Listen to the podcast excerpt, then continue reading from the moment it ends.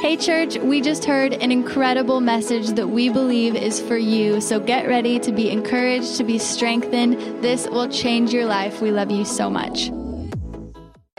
Hello, all the amazing leaders. You know, every week we gather and we talk about some leadership principles and get pushed forward with the vision and what we're called to do.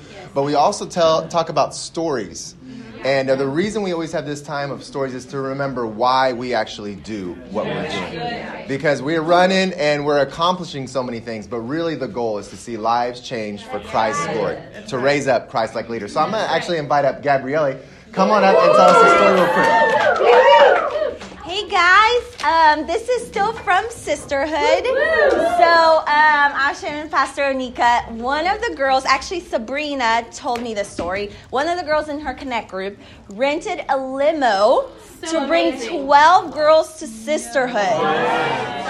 Being three of them um, atheists. And they all came after sisterhood. They had a party in the limo and like a mini connect group. And these girls were asking like tons of questions about sisterhood. They love hearing Pastor Onika speak. And then they this Sunday are going to be coming back. They're like, we want to be there. We want to be there. So, yep, that's fun. Awesome, awesome. Hey team, this is Onika. Hey y'all on the video, not video, on the phone. And y'all in the room, so excited to share this morning. I have a word that's brewing in my heart. It's still developing, um, but I'm just going to give it to y'all raw. But here's the funny thing um, that just gives you an idea about the difference between my husband and I. I left my Bible at home, so I borrowed his Bible to study and he came up to me and said, Don't write in my Bible.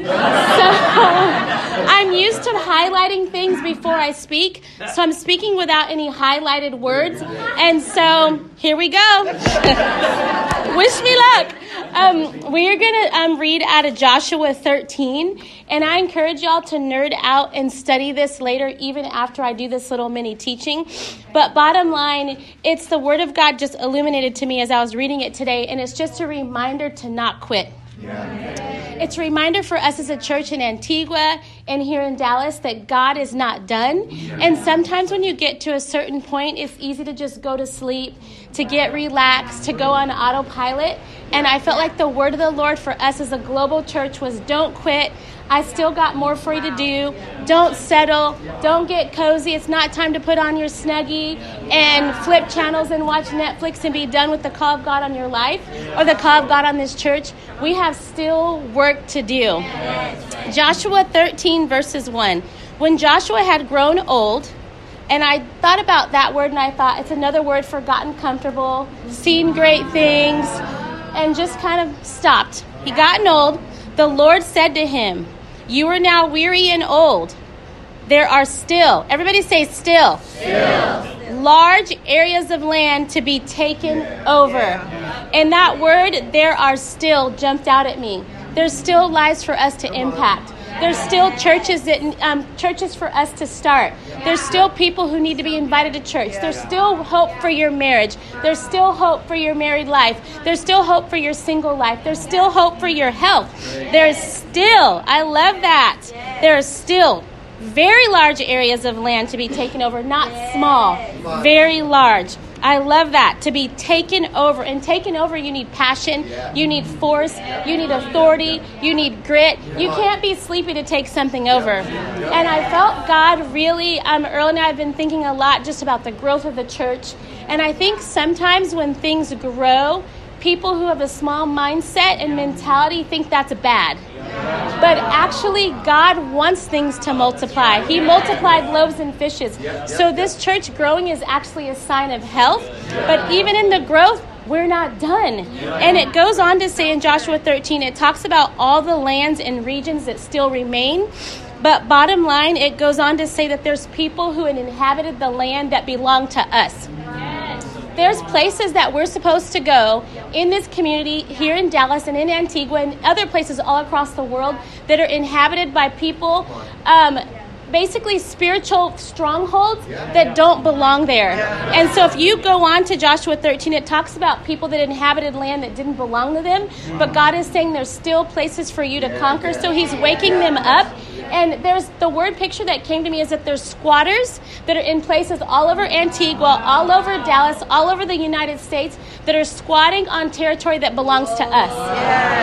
And come to find out, as I was reading more in Joshua 13, and I want y'all to nerd out and read it, because he lists all the things that belong belong to them because it was part of their inheritance. And so there's land and things that belong to us as children of God, and we've been inherited it because of God's goodness, but squatters have taken possession. Squatters are squatting in marriages. Spiritual squatters are squatting in marriages all over Antigua, all over Dallas. Squatters are taking up residences and abandoned buildings all across the world that we're actually supposed to renovate. We're supposed to turn into churches and they're supposed to become lighthouses. Squatters are positioned all over the world because it was vacant. I'm going to read you the definition of a squatter. I'm going to read you that definition.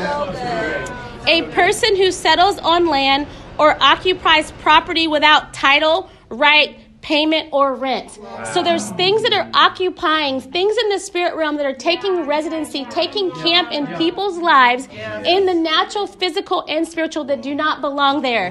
But we, as the children of God, have an inheritance and it actually belongs to us. And so we have to go in and not let that place stay the same. We can't let the marriages that are crushed stay the same. We can't let the single people that feel hopeless and disappointed stay the same. We can't let the abandoned buildings that we know belong to us all around the world that God has called us to create lighthouses for people who do not have any homes.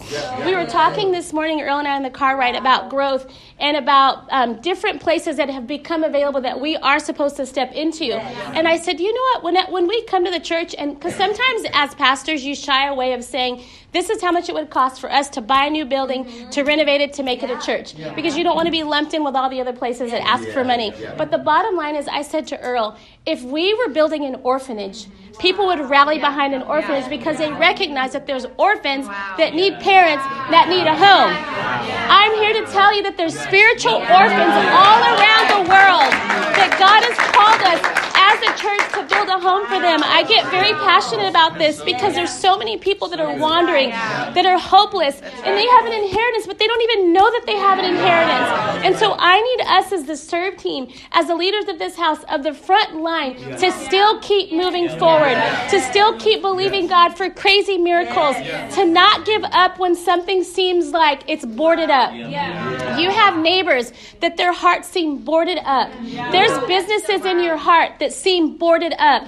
There's people wow. who seem boarded up, but, but because there's squatters there. But God is saying that we have an inheritance as His sons and daughters, and we're supposed to go in and possess that land.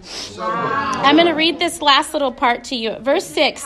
It says in verse 6 As for the inhabitants of the, and he lists all the places, I myself will drive them out. Be sure to allocate this land to Israel for an inheritance as I've instructed you. Hmm. We have inherited things not because of our own goodness, not because of our own good merit, but it's actually because God went before us. And I just want to lift our eyes as a church and realize that we are not done yet. We're not done in Antigua. We're just getting started. We're not done in Dallas, even though there's Bishop Arts, even though there's North, even though there's Antigua, one day Guatemala City. We are so White Rock. We are not done. Like, there's how many people do you know that is lost that you walk by that are so lost? How many families need the hope of the living? Living gospel that we get to be a part of. And so, the overall thing that I'm trying to impart to us this morning is that we're just getting started. Do not grow weary in your well doing. At the appointed time, you will reap a harvest. And I just need us to have a mindset shift because when you're at Chick fil A and you're in a very long line and you see that lots of people are at Chick fil A, there's a part of you that's like, oh, this line's long, but you understand it's long because you realize it's Chick fil A and Chick fil A is good. So, we as a serve team have to have a different mindset. When the parking lot's full at our churches all over, we can't, or the checkout line is long, we can't have the mindset of, oh man, what's happening with this growth? Because when you go to Chick fil A, you don't stop going to Chick fil A because the line is long. You realize they're serving something good, so the line is long. So we may be, may we be churches all over the world that the lines are long, that people are spilled out into the streets, that you have to come early because you're so hungry for what's being served. People get, we get, like, I'll send Earl out. He'll go grab Chick fil A for our family. It feels like he's gone for 30 minutes but it's so worth it. And so I just want us to elevate our mindset and to be excited about the growth, but also to not get comfortable in the growth because there's still people who need the hope of the living word. I love you. I love being on this journey.